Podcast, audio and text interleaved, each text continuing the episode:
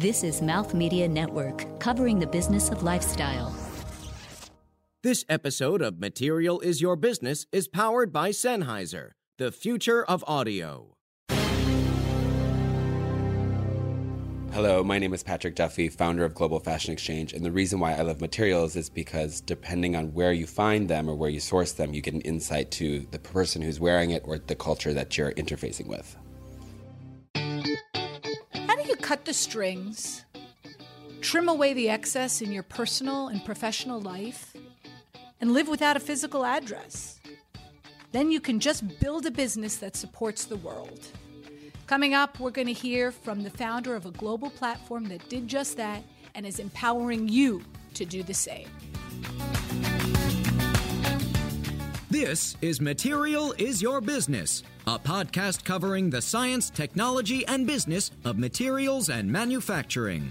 Produced by Mouth Media Network, powered by Sennheiser. Your hosts for this episode are Stephanie Benedetto and Samanta Cortes.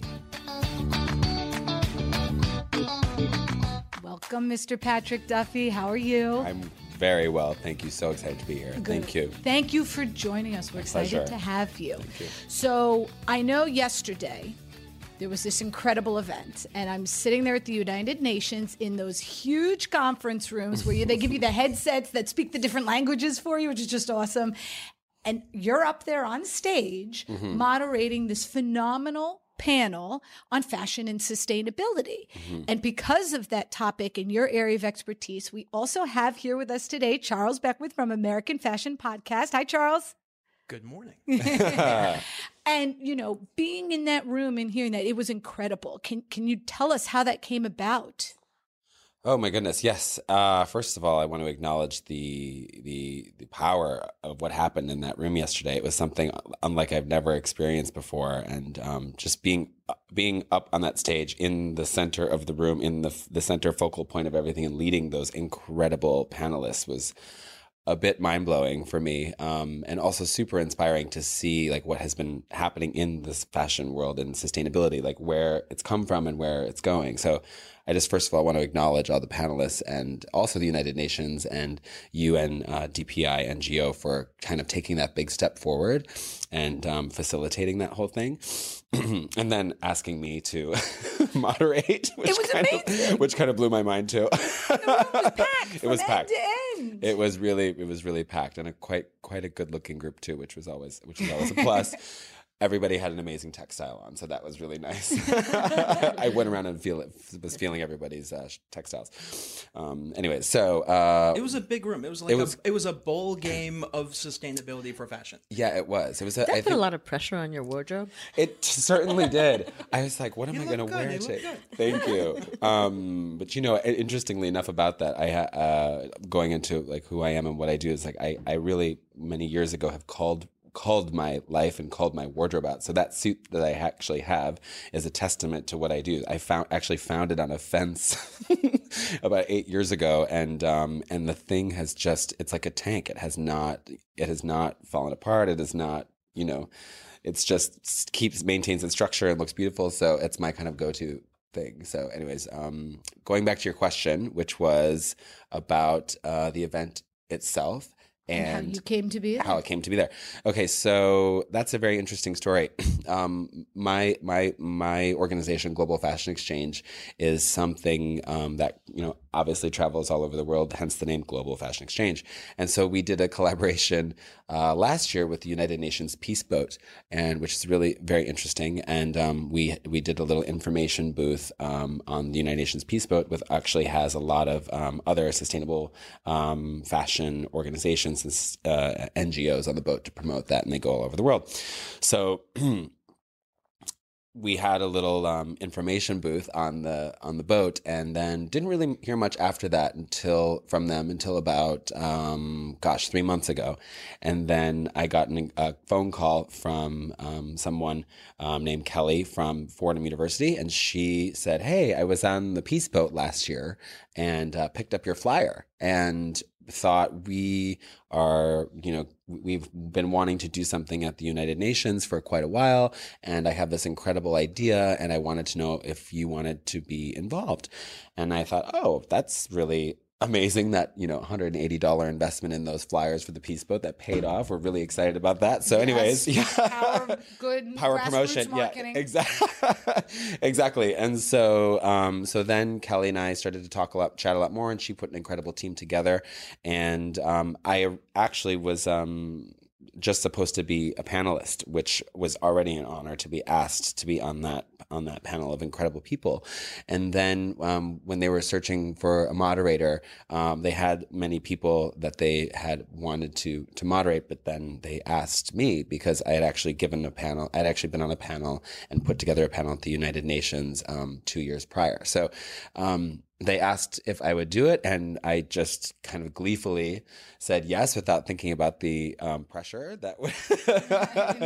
yeah, exactly. So I said yes. Oftentimes I do that, just say yes, and like then wait, you know, t- to figure it out later, and um, and that's how it came to be. Yeah, it really was like a, a for me, that's how it came call to be out, for an amazing call out on Yeah. where this industry is right now, right? Because sustainability, we know it's it's a loaded word. It means a lot of things to a lot of people, and especially its applications in fashion, which we all know is is very damaging. But to see that room packed and that the metrics and the numbers that you were citing in the case studies and the stories of you know where we've come, where we are going, and everybody so consuming that and so excited to be there, I think is just mm-hmm. is just proof in the pudding of where this is. Yeah, I agree.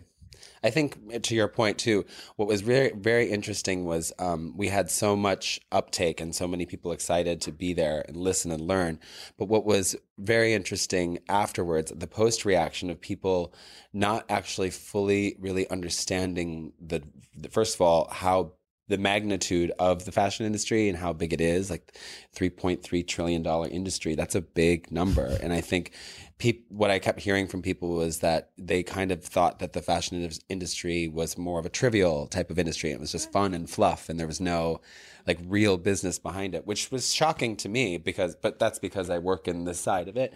Um, but also then an incredible opportunity for for everyone i think to really get involved and, and work with within the industry. So it was um it was just incredible to see a lot of eyes get open and inspiration from people to to walk away and and also have those key takeaways. Like i was telling people about queen of raw for instance and a lot of young designers are where can i source my fabrics? And where can i you know all those types of things. So it was just felt so good to be able to deploy that information to people. That there Yeah. are resources and yeah. tools. many yeah. So, what exactly, just so everyone can understand, does Global Fashion Exchange do?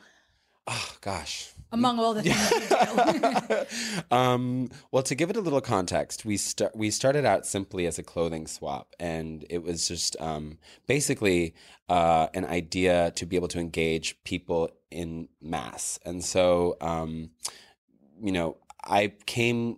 I came became familiar with clothing swaps when I was invited to uh, Copenhagen a few years ago um, to really see what they were doing with their fashion week and what they were doing with sustainability. And I was very, we were very inspired by that, and thus came about the program, you know, Global Fashion Exchange, because they actually they had something at their fashion week called the Fashion Exchange, which is a very Danish, you know, name for things. It's very literal, and so we said, well, you know, that's when I said, well, why don't we brand this as the Global Fashion Exchange, and we use this as a way to basically promote sustainability in the industry. So it started out really just as this clothing swap with the idea to kind of take it as a traveling road show, take it around the world, and basically swap clothes, but then promote sustainability, promote the extents, uh, promote the um, the uh, what to do with the your clothing after there's no life with it anymore, how to dispose of it, you know, all the things that go along with water usage and all that kind of stuff. And then it quickly turned into um, more of a communications platform, and we really started to to to do we also started to do consulting for brands and people um, so brands have come to us ngos have come to us organizations have come to us and so we really now have turned into kind of a, a consultancy um, a global network of people that want to not just swap clothing all over the world but create change in the industry um, we're working with um, uh, Major brands. Major, Major brands, brands. municipalities. Um, we just did a huge collaboration with um, a really incredible um, uh, forward thinking fashion week called Moda Lisboa, which is um, the fashion week that happens in Lisbon. Um, so we worked with them and did a four day program during their fashion week in March. And um, really were the first ones to bring sustainability in fashion to that culture on that scale, which was incredible. And we got so much um, in- incredible press from it. We were in the cover of Vogue and GQ and newspapers and um, TV and radio, and people were so excited because, of course, Portugal too is like one of these places that produces clothing and textiles for all of the major major brands. And so this is it was interesting to me to go there and actually have this be the first time that it happened because one would think that that would just be naturally a part of of the conversation there. And it is actually intrinsically because um, you know portuguese their their craftsmanship and everything that they do is so woven into their their the clothes making culture there, but it was really the first time that it was um, brought to the table in terms of like how are we going to really address this and how can we really create a change, and it was very exciting. So to answer your question, we it's a communications platform. We do consulting and um, you know, all different types of things with people now. I find it fascinating that um, after the exchange, you keep the clothing and you recycle it. Can you talk to us a little bit more about that? Yeah, sure. Um, well, there's a couple things. I mean, I usually like to rummage through and see what I can keep, and that's usually what happens first. That's why you always yeah, look that's so why, good. Thank you so much. Um, no, but what we do is uh, so it works like this: we people um, bring their clothing, and um, and we create a swapping area. We we try to elevate the swapping experience by making it look like or feel like a, a high end department store. So when you come, you bring in, um, there's two types of directions that it can go. There's a high street direction and there's a high end luxury direction. So we actually have influencers from media and fashion, they're basically sorting and saying, okay, well, this is Gucci, this goes into luxury, this is not Gucci, this goes into high street, or this one is actually not even wearable. So that kind of goes into our recycling pile. So the whole message for the swap is about textile waste and textile recycling. And we do that through this this swapping event. So then, um, if there's anything left over, which sometimes there is, but usually we do a really great edit of things and everything kind of gets taken out. If there are things left over, like the recycling pile, then we've partnered with um, the world's, uh, we partner with the textile uh recycler called ICO, I Collect, and they come and help us and basically take the clothing and then recycle it and turn it into new materials like um, uh, insulation for cars, insulation for homes. So, and we actually publicize that and show our um, our guests at the swap wh- um, what happens to it because that's a big question. Like you're left with this pile of clothing like how is this contributing? So we basically then use that as an education piece and say see this is what you can do with your clothing at the end. So yeah and it's helpful because a lot of people, right? You know, you may, we all have those clothes that we've edited out. Maybe it's not meant for goodwill or we don't really know what to do with it, mm-hmm. but we don't all have an ICO in our backyard. Yeah. We can go recycle it or mm-hmm. even, mm-hmm. you know, know where to go or what to do. And mm-hmm. it kind of gives you that, that bridge. Mm-hmm. Um, are there any, as you're kind of looking at what's going on in um, made in America in, in the US and sustainability? Are there opportunities and places you're looking at to kind of grow the movement, grow global fashion exchange and other similar events here in the US and also around the world? Oh, thank you. Um, that's a really good question to ask because um, uh, in terms of like how people ask me all the time, how do you do this? Like, how do you do swaps all over the world? Like, and how, how does it get funded and how do you pay for it? Those are the big questions yep. I get all the time. And um, and so to answer that question, like so far we've been working on a commission basis with these um, municipalities and cities and brands. And so we do these large swaps in in cities like Lisbon or New York or Los Angeles. And there it's kind of a massive undertaking. And so uh, when I thought about how are we going to expand this as a as a effort and as a as a um, as a way to create a large impact, I thought well, we can't really continue on this like once or twice a year model because we're not making a massive, we're not touching enough people. And so that's when we decided to launch our um, self provisional program, which basically is like kind of like a TED talk in a way. So you uh, you how you apply for a TED talk, you actually apply for a license of a city or your own hometown to be able to conduct a GFX. So we're calling it Global Fashion Exchange GFX Local, and you'll be able to apply. And then what we do is provide you with the tools that you need in order to do a swap in your hometown. So I will come on and advise and say okay, this is your hometown. These are some great resources for you. These are great places to do it. And then we provide a toolkit, everything marketing materials, um, promotional stuff, all that kind of stuff. And then we help them promote it. We do promotion across all of our own platforms and channels.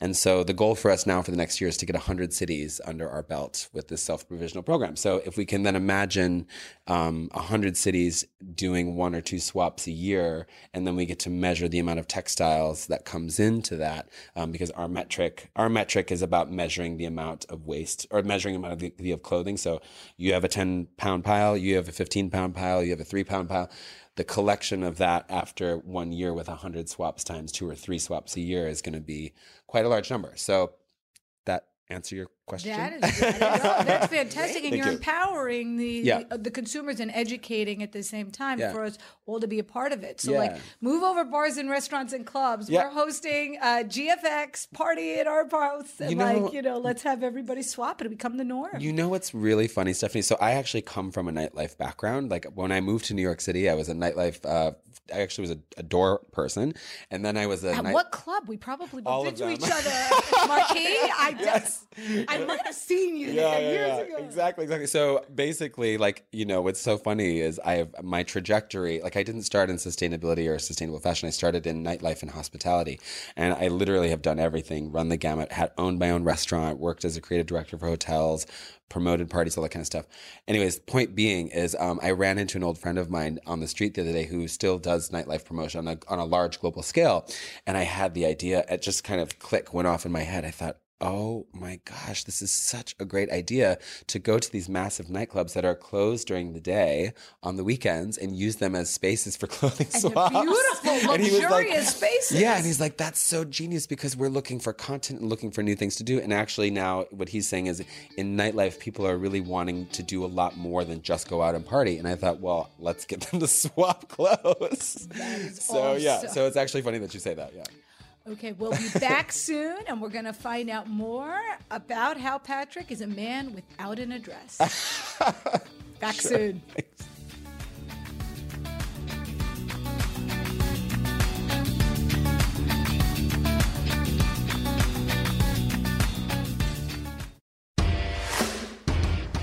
The superior audio quality on Mouth Media Network is powered by Sennheiser. And as a listener, you can receive a 25% discount on virtually any headphone, microphone, and other high quality audio product available to purchase directly on the Sennheiser website. Just visit Sennheiser.com and enter the code MouthMediaSen, that's MouthMedia S E N N, at checkout. You can find us on social media Facebook, Twitter, and Instagram at Material Biz Show. That's Material B I Z Show. And hear all of our episodes on materialisyourbusiness.com and everywhere the best podcasts are found.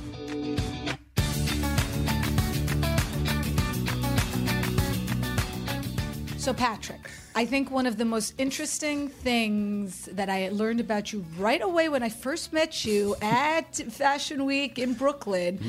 Was that you are a man without a physical address. I, yes, I am a man without a physical address. so, how did that come about, and what was did that do in that life change to where you are now in this movement? My goodness, that's a very good question as well. Um, so, so, so, so, so, so, so I had a huge kind of, um, as Oprah would say, aha moment.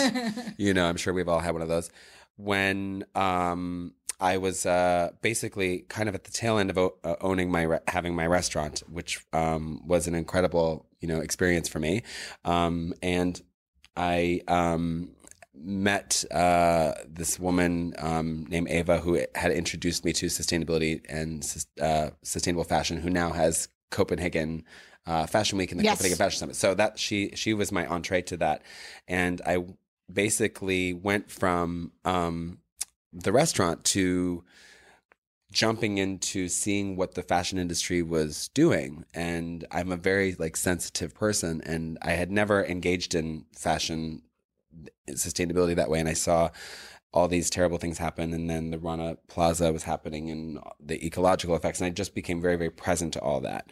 And it was shocking to me. And so at that point in time i really had this moment where i felt like i was walking around in like a david lynch film or like something that was just so surreal thinking like I can't continue my life the way that it's been going because there's just no purpose to the life that I have been leading except for, you know, schlepping drinks on people and throwing parties and doing all this kinds of stuff. And and so it was at that point that I said this has to change. And so I did a lot of uh, self education on the on this industry and I did a lot of like kind of soul searching and then um, realized that with the the effort that I had just launched Global Fashion Exchange is that I was going to go full on into that and um, become kind of slightly nomadic from my efforts you know like um, because I really wanted to make a huge impact and so at that point, what I did was just, I kind of got rid of everything. I got rid of literally everything. I got rid of my, all of my furniture.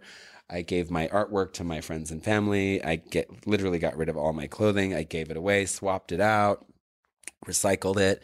Um, and then my lease, I just said goodbye to my lease, which was an amazing feeling. I was like, bye bye. and so then it gave me this incredible sense of freedom because I didn't have um, all of these things that were actually that I realized were actually kind of holding me back, and um, me personally, they might not hold other people back, but for me personally, because like, you know, when we talk about all these things it's like it was always about maintaining maintaining the wardrobe maintaining the house maintaining the life maintaining this. And it cost a lot of money to do all that. And i was like i can't i don't want to be caught in this cycle anymore. So i literally literally just said goodbye to it and then kind of started the whole um, quest for saving the world. that is a good bold quest. I mean, you know, we all have to have a goal. So, um, so yeah, I don't have an address and how it exists now because it's a very people say, well, where do you live and how does this work? And you know, I hope the go- government's not listening, but um, or maybe I hope they are. Um, where does it work and how do you exist? You know, I have incredible friends and family that actually, you know, allow me to stay with them. But I also, when I do work in other countries, I just build into a contract that they provide a place for me, like an Airbnb or a home or a, a hotel for an extended period of time. So that takes up time. So, for instance, like what ha- what happened recently in Lisbon is they um, they you know um, had me come to the city and I sat with them and consulted with them and we talked about all these programs, which was a two month kind of three month exercise. So I got to go to Lisbon and be there for two three months um, with my organization that I work with in um, you know UK. It brings me to London for two three months at a time, and I get to sit with uh, Tamsin Lejeune, who's an icon to me at Common Objective, Yes. and I get to consult with them and you know work with them and so you know at first it was a bit ad hoc like where is patrick today? Like how is he where is he gonna go? Like Where's what couch Waldo? Where's what, Patrick yeah and the like what couch is he gonna sleep on? Like that kind of thing. But now it's actually turning into something that's much more well thought out much more calculated. And um, i don't think it's gonna be like this forever but it's an absolutely incredible thing when you have the freedom to be able just to just to be able to move I think like I'm going to start following your footsteps. it's a Two yeah. or three months, no address. Yeah, no, exactly. Yeah, that is exactly. great. Yeah, and good. talk about that aha moment. I mean, I think, you know, going back to yesterday in the United Nations, everyone in that room to seem to have those Mm-hmm. aha moments when you hear these metrics and these numbers of what's going on in the world today, Mm-hmm. but then on the plus side, what organizations like yours are doing Mm-hmm. um, to move the needle and really shift and change the world. Mm-hmm. And, you know, I mean, not to obviously scare people with statistics, but we know, but we know, not everybody knows how damaging the, Mm-hmm. you know, textile uh, industry is. The second biggest polluter in the world Yeah. next to oil and agriculture of clean water globally. And interesting fact, by 2025, if we don't do anything about the current textile production, by 2025, two thirds of the entire world's population, it is known, are going to face shortages of fresh water and be exposed to hazardous chemicals from textile Mm-hmm. dyeing, right? That's not very far from now. No, it's not. It's like tomorrow, basically. It's Really? tomorrow. I mean, this is not your great, great, great, great grandchildren. This is in our lifetime in like Yeah. seven, eight years. So it, it's powerful. So as we're looking at kind of these metrics, um, what information and data analytics have you collected and what have you guys been able to divert from landfill and from waste? So we we work on one thing really, which is about the the like you said, the diversion of textiles from going to landfill. And so we've saved uh, I don't know, saved is the right word. We've diverted, saved about uh, 22, 23 tons from going to waste, which you know is a tiny number in oh, comparison to 23 tons. Yeah. That's ton. That's, that's Yeah, it's a kudos to you. But it's actually interesting when you look at a ton of clothing, it's a massive pile of clothing because, of course, clothing is super lightweight.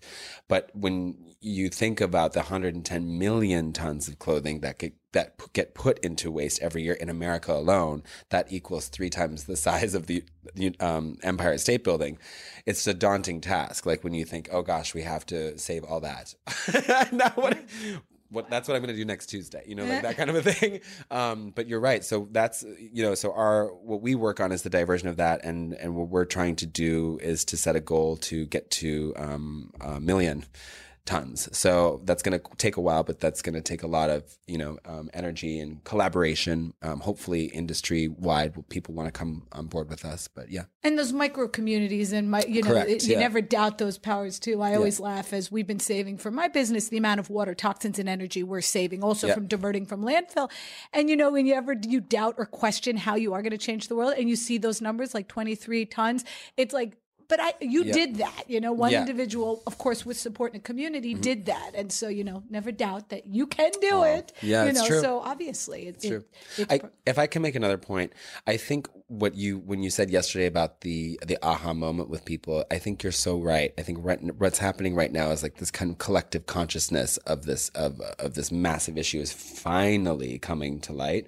And what's what's so interesting is again talking about the fashion industry. Like it's such a powerful, powerful industry. Like the amount of creative people that are involved in it, the amount of um, incredible business people that are powering it. It's just like it, it's it's amazing to to to see and now to be able to forecast when you have companies like Kering and H and M and Topshop who obviously have a lot of work to do. Like nobody's calling anybody a saint here, but when you say, but everybody's got a lot of work to do. But you know, I always like to look at the glass being half full and as an opportunity. So hopefully we can take that statistic that you mentioned and turn that into some some positivity and get these really powerful people behind it. So They're yeah. stopping and thinking. Yeah. That's, that's a big step. Yeah. And some of them are putting their, you know, dollars and money where their, Their mouth mouth, is, is. I mean, you know, a lot of people, and I've talked about this before, you know, criticize H and M. Mm-hmm. It's fast fashion. They're still the biggest consumers in the world of cotton, or second biggest, and you know, they're burning stuff. And okay, like you said, you know, we're not all saints here. Everybody does wrong. But they also did start to put in people's consciousness They the did. Mm. ego conscious collection. And they still are, if not the biggest or the second biggest payout of dollars to startups in sustainability with the Global Change Awards. Mm-hmm. So, you know, it, it, obviously talking again about the, the glass is half full, there is Mm-hmm. positive, there's always room to improve. That That's for sure. I've noticed something. People from the big fashion businesses, the executives and the creative directors, if they're interested in sustainability, they will often say, Our industry has these problems. if they don't have a sustainability agenda for their company, if they don't really care about this, they will usually say, The industry hmm. the fashion industry generates these problems. And they're not including themselves, even though they are directly contributing and they're not trying to change anything about it. Hmm.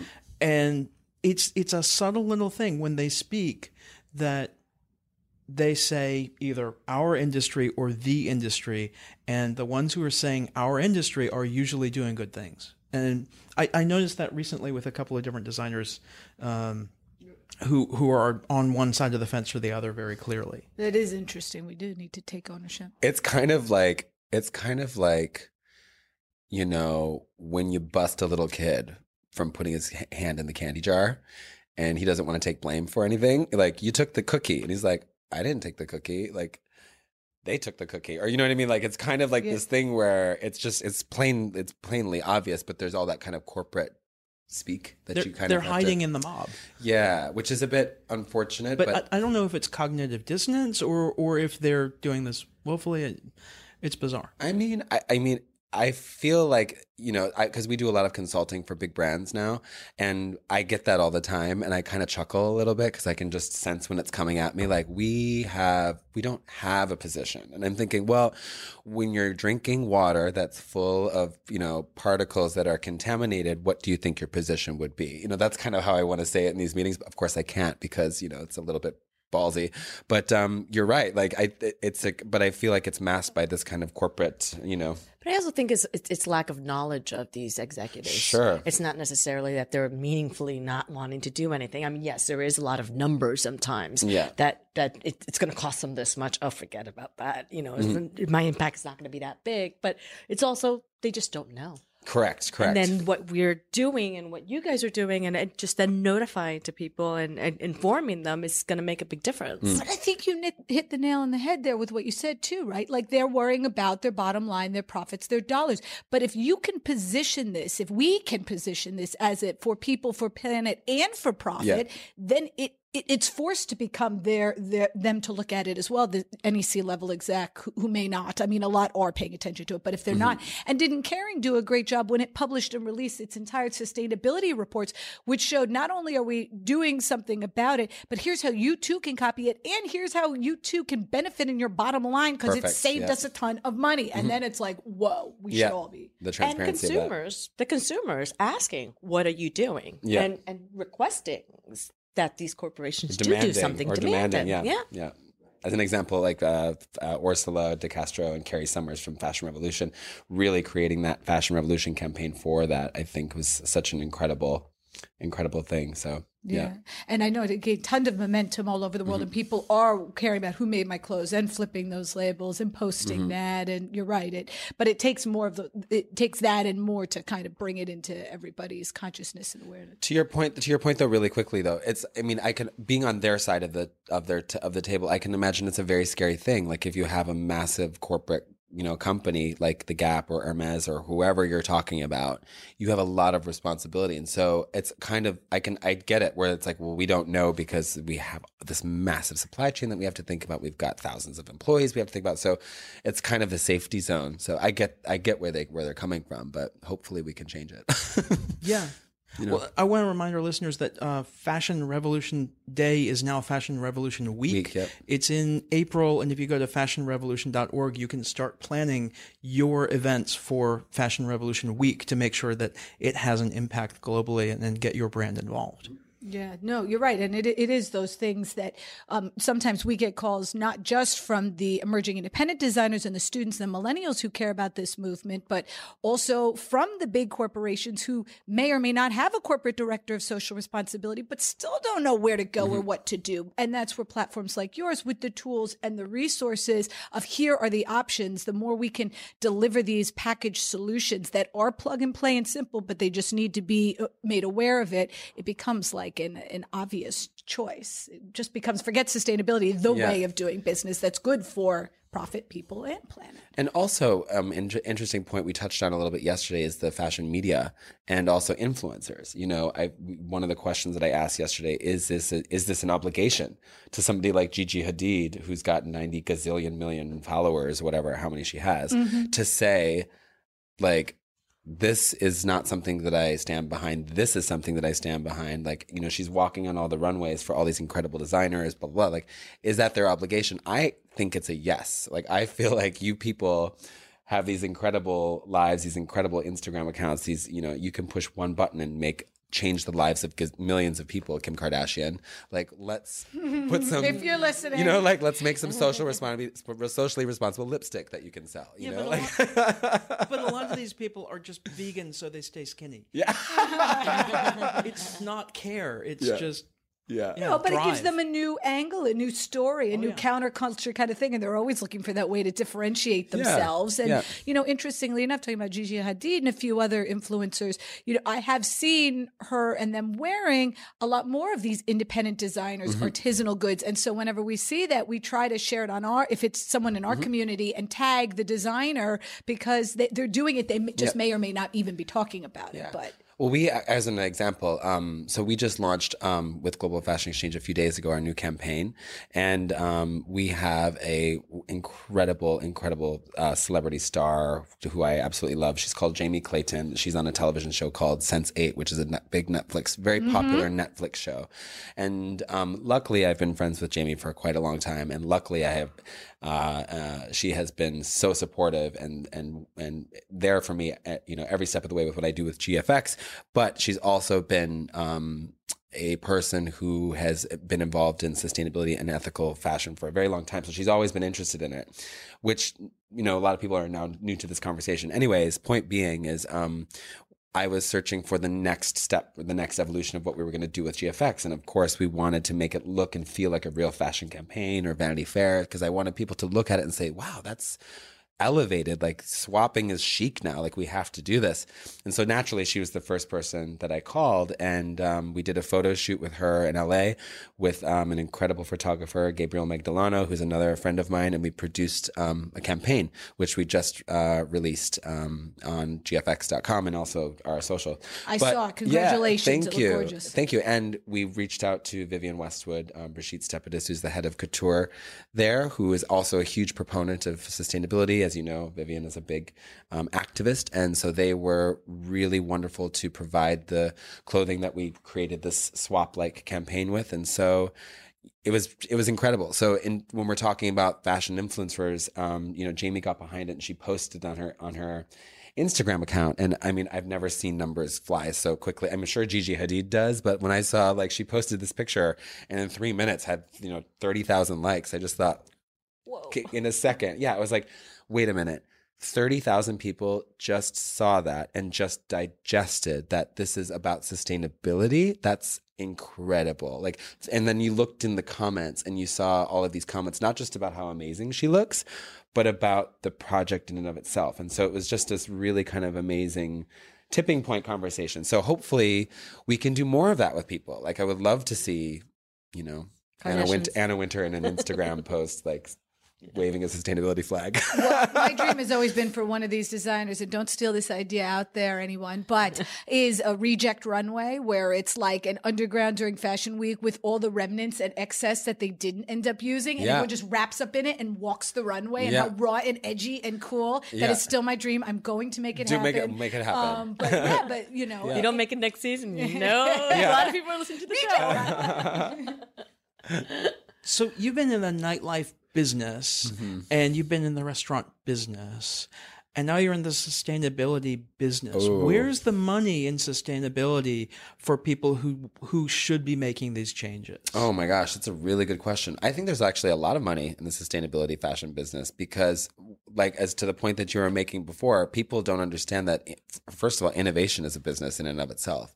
And, like, when you look at, when you look at, say, for instance, um, how, like if we're looking at a company and we say where is this company now? In a curve where is this company where they sit in relation to the rest of the industry and how do they want to move forward? Well just by looking at that and making you know you you can react to something like say for instance whatever fashion brand decides never to change their business model until something happens like until you know we can't drink any water anymore well that's going to cost money to change and somebody's going to make money on that. And so, do you see what i'm saying? But the innovation side of it if somebody comes in and says you know what? You can actually take this and use it as opportunity and we can make we can make profit and the planet and people happy there's many opportunities there so i don't know if i can go into anything super specifically but Well, to the point of what you're doing, right? Though you're Yeah. doing this clothing swap, and obviously, my focus and passion in business has been in diverting the, the textiles pre-consumer waste from landfill.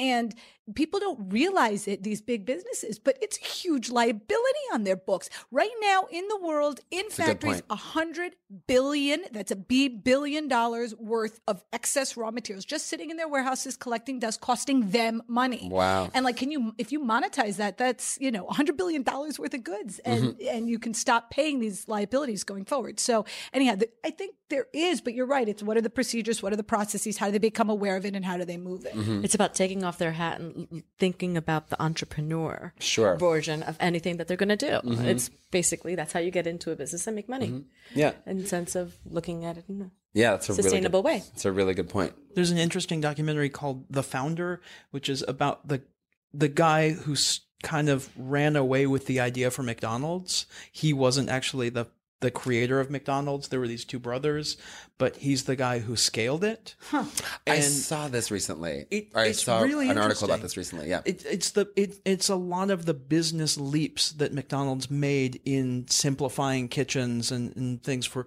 for making it very efficient to produce fast food. Mm-hmm. And one of the things was um, they found a powder that they could make milkshakes with, Mm-hmm.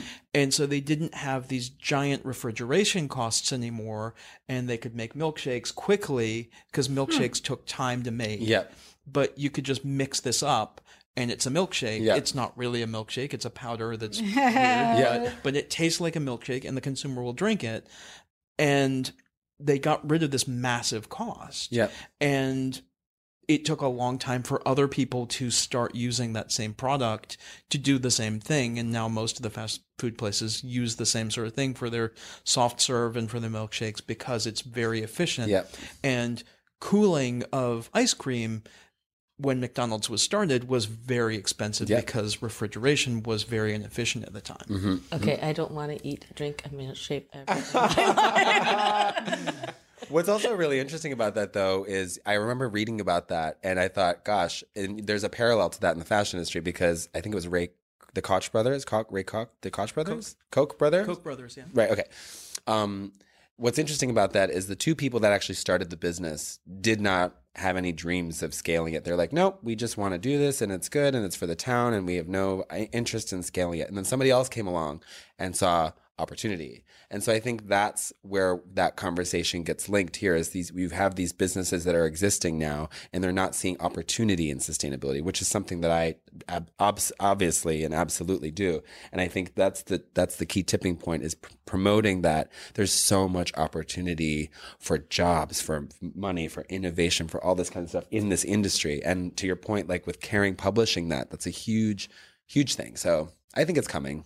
We just need to keep banging on the door. Now, Samanta, are you monitoring the machinery that's Hmm. transforming the textiles that that's recycling them? Is that stuff starting to get more efficient? Well, I actually I was fascinated with the um the in, in one of the factories that I went to visit in Mexico, how they tore apart the fiber and um, it tore apart the garments and converted it back into fiber to create garments. I mean, the technology is it it, it obviously needs to develop a Yeah. lot more work and a lot more development. And I mean, it's very hard for the these factories to persist because the fiber is not that soft hand that you get, but you can get rags for for. Sure. the tabletops or a little bit heavier. So there's a, there's a lot of work that needs to get done to to to to upgrade and doing, but they are doing. And they I feel are like they're they getting are more and more luxurious. I've been feeling more recycled cotton blends that are more the hand, even though the fibers are a bit shorter, but it is getting mm. less coarse and soft. But the the the big issue is that most of the companies are doing the denim with spandex. Yeah, so that's the that issue. big portion gets Except- totally omitted.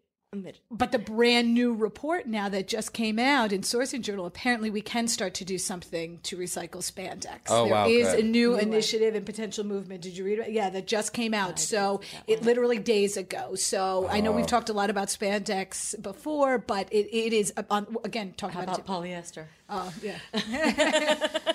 So I mean, there's Little little, wins, little wins. little, Yes. little by little, we'll get there. So yeah, definitely, I'll be looking into that a little bit It's more. a very when that's a very interesting question. Like, what does what does a brand like H and M or Topshop or like what are all these fast fashion brands that have built their businesses on these fabrics like polyester or Yep. you know what are they going to do? Like, how does this how is this going to pan out for them? So I I'm- think that the machine companies are working out that you have a better Mm-hmm. better a view in looking into these machine companies doing something before the H&Ms will. Mm, yeah, Unless no, the for sure. consumer are really giving the pressure. Well, in- yeah, for sure. I mean, but we look at that, but then we look at the toxic effects of the materials. Like when you're washing it, the billions of the mi- microparticles that get into drinking water. It's like, again, that com- social responsibility conversation is: do we sell our customers stuff that's not good for the world? Like, for you know, so it's it's really going to be interesting to see what think it's happens just- there. There is biodegradable polyester. It's just pennies more per yard. yeah, and it's not used. I mean, on on large scale, it's hmm. not used. Hmm. Um, I think there needs to be a legal requirement for for polyester coming into the United States to be biodegradable, and that would force all of these factories to convert. Hmm. But uh, it's also, I think, a patent issue. Somebody owns the patent on ah. that, and if the law was changed to force that, then they could ratchet up the price even more, and it would become they can. unworkable. yeah. But talking about regulations, obviously a, a- a major win for Global Fashion Exchange, especially in New York, may be that new regulation on the books. Well, not new, it's been around, but that's now being enforced. We've talked about it on air before, where if you're making, I think it's 10% or more of your waste is textile waste, by law, you must recycle, uh, it, or you are now, they are enforcing those fines. And so, you know, Global Fashion Exchange and other uh, versions of it are going to be a huge opportunity because people, that's going to affect their purses. yeah. Yes. FABSCRAP. Yeah. Yeah, we had Jessica. Love Yes. Jessica. She's great. Yeah. So right, but but nice to see. Obviously, we all the ecosystem and that everybody working together, we can do this. and mm-hmm. just everybody looking at their label and just doing what they need to do and saying, you know what, I am not purchasing this if they're not going to do their their end of the mm-hmm. deal. That's it. How amazing was Amanda Carr yesterday from Canopy? yes, When she said, I said, got very excited. You were amazing. Like so, just to give the the the audience um, a little bit of a picture, I was sitting on the panel and I asked the first for the first question, and you raised your hand, and I was so thankful you did because you were right in front of me. you made it very Go, easy. Charles. And uh, you asked the question about why. What was it exactly? Why is it not more? Well, so I I don't have a fashion education. Yeah. I didn't go to FIT or Parsons or um and so I came into the fashion business sideways and I had no idea that materials like rayon and tencel and all of these I guess they're they're called viscose materials um, are made from trees, and that this is contributing to massive de- deforestation. And she kind of showed some slides, and my mind was blown. And I said, "Can you talk about this more?" Um, and does anybody know why this isn't Front page on the news, cover yeah. of Women's Wear Daily? Why this isn't on the front of Business of Fashion? Mm-hmm. Why aren't why isn't deforestation from the fashion business a massive concern? And not because it's sheep grazing. It's because we're cutting down trees and turning them into clothes. Which seems like a great thing because if you have managed forestry, that's wonderful. But, Mm-hmm. But not- if it's clear cutting, that's not so wonderful. Mm-hmm. Very, very powerful to see. You weren't you were not the, not the only one that had a reaction. When I saw everybody's face, it was kind of like, whoa, you know, it was a very, very powerful moment. So, edu- again, educating the consumer is like a, a huge thing here. So, the aha Yeah. moments Yeah. of how we're going to change the world. Yeah. We'll be back soon with some personal questions for Patrick right after this.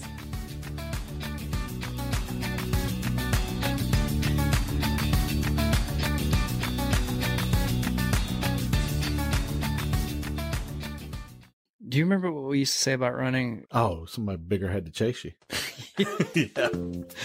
exactly, exactly. I'm BJ Smith, and that's exactly how I felt about running most of my life. That was until one fall day in 2011. I was chasing my son in the backyard when something had to change. This was the beginning of my journey to becoming a runner. One that would take me from couch to marathon in less than two years. Now I'm setting my sights higher. This is 16 Weeks, a new podcast from Mouth Media Network, following me on my journey to get into shape while keeping up my obligations at work and still being there for my family. And I'm not doing it alone. My name is Keith Smart. I won a silver medal in Beijing. I'm a sport and exercise psychologist at ECU. Coach athletes all over the world and I'll talk with experts about challenges all runners face, like figuring out how to make time to run, what to eat, and how to train. You got so dehydrated, your heart rate went up, and it felt like you were working so hard. Everything's trainable, whether it's run form, strength, that's all trainable. And so is our thinking. Subscribe now to 16 Weeks on iTunes, Google Play Music, or wherever you find great podcasts. Together, we can do this.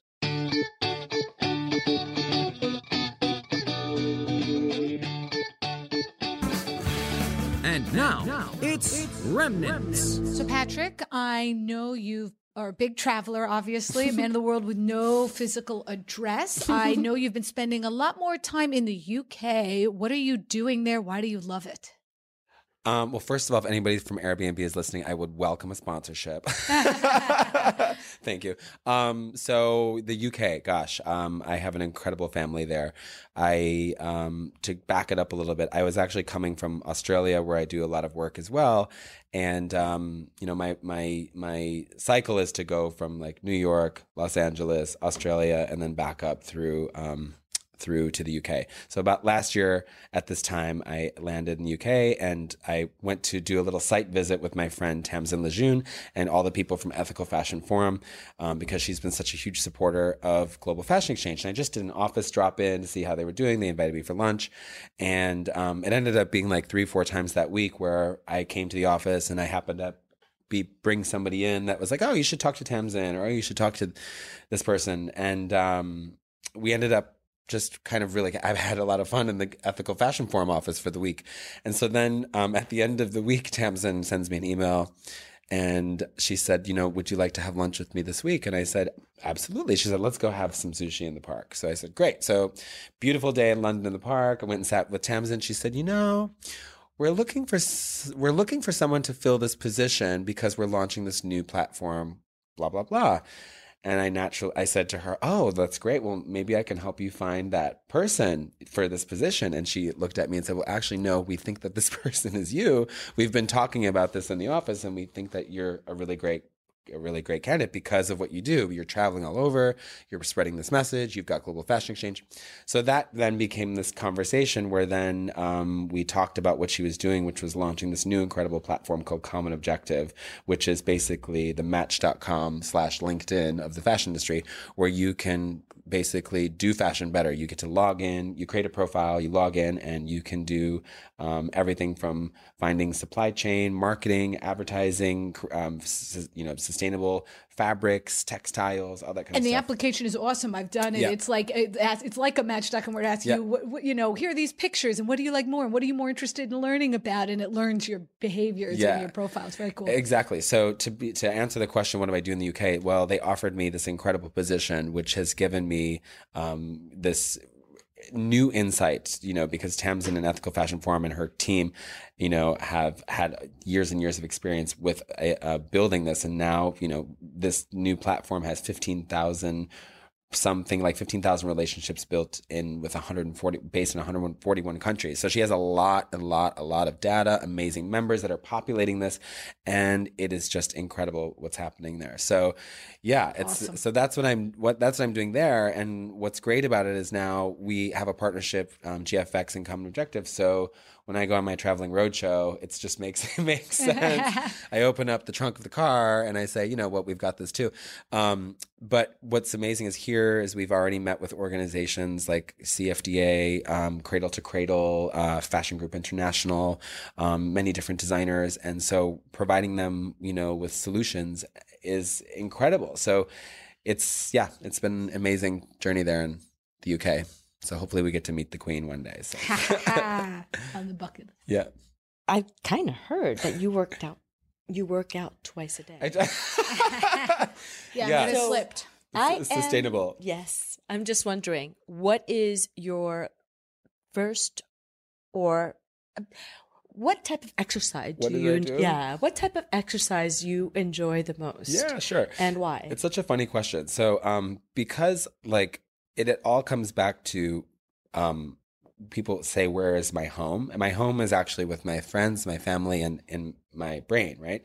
So, in order to keep my home clean and fit, I have to make sure that it's clear all the time. So the very first thing that I do when I wake up in the morning is I, I literally get myself out of bed and I go do um, exercise. So like my eyes are still shut and I'm on my way to the gym or on my way to something, and it becomes a meditation process. So in the morning, I generally like to do uh, lift lift lift and push lots of heavy things around, um, and exert a lot of energy because then it just gives you this kind of clarity and peace going into the day, and especially with the subject that we that we all deal with, it becomes because I'm a, such a sensitive person, if I don't do that, I find that I feel that everything is really overwhelming. So I start with that, like pushing really, really heavy things around in the morning.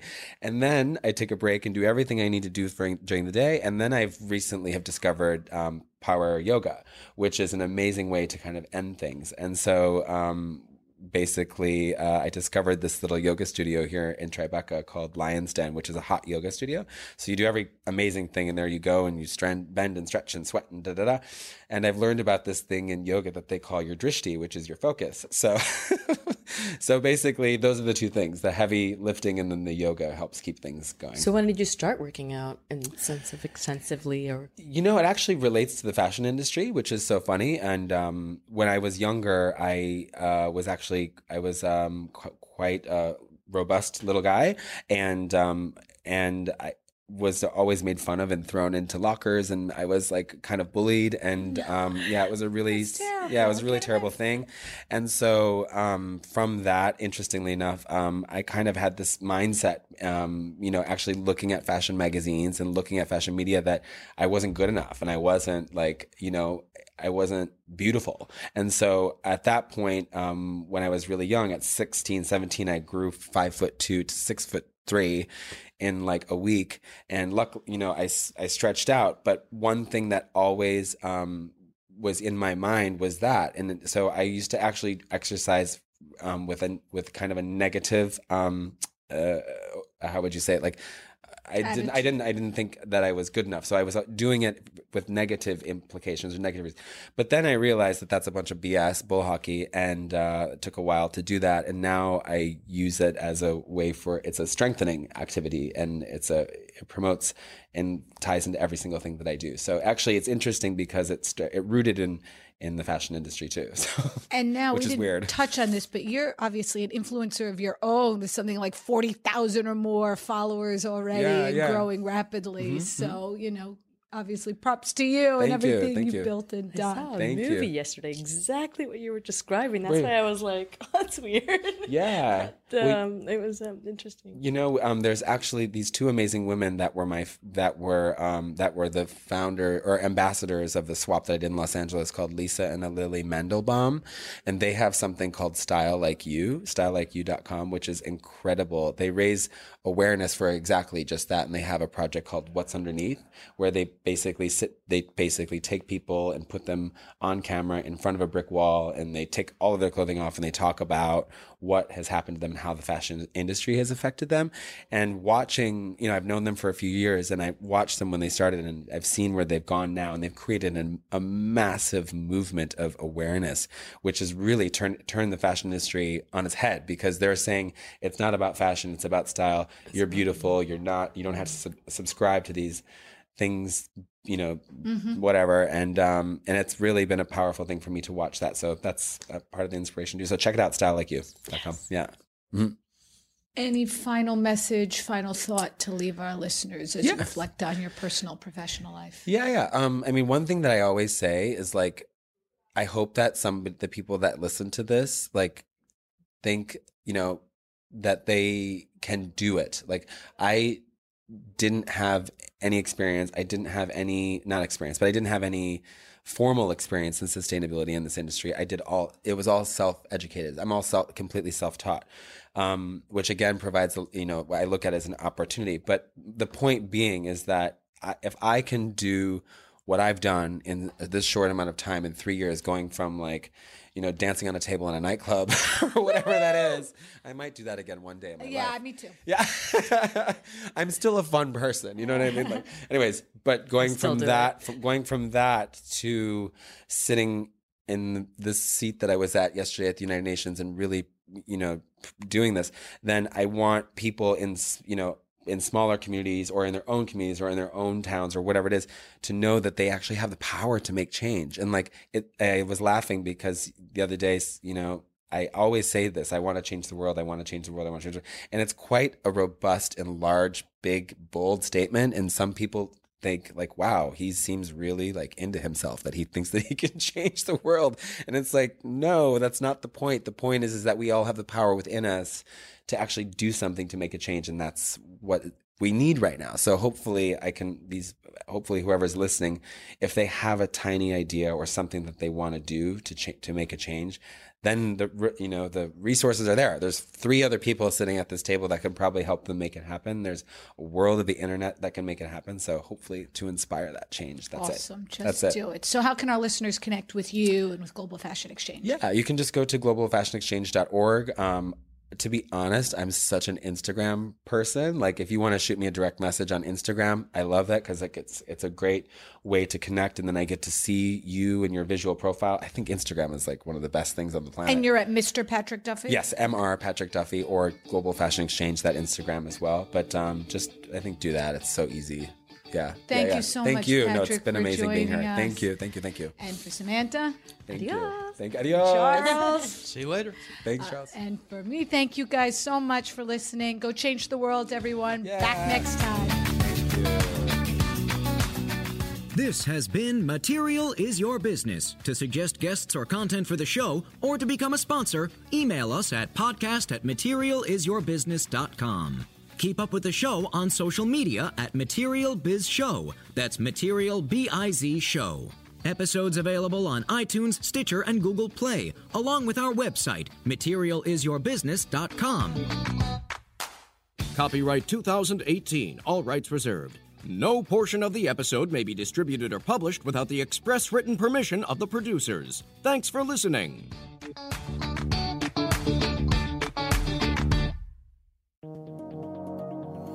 This is Mouth Media Network, covering the business of lifestyle.